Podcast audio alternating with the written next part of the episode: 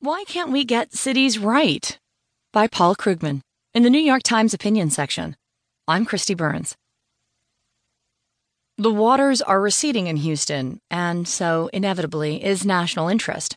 But Harvey will leave a huge amount of wreckage behind, some of it invisible.